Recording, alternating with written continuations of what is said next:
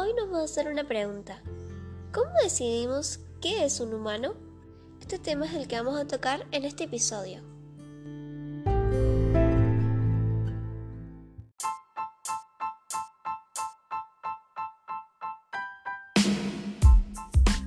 Un enfoque simple es definir a la humanidad sobre la base de características anatómicas. Sin embargo, cada especie viviente muestra variabilidad de los rasgos morfológicos.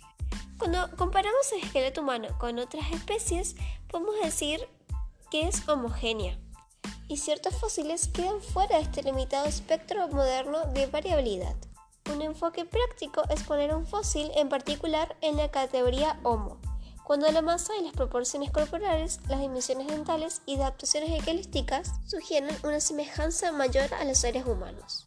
Otros rasgos a menudo considerados relevantes al definir los seres humanos son las dimensiones del cerebro, la habilidad de fabricar herramientas y las señales de comportamiento social y simbólico.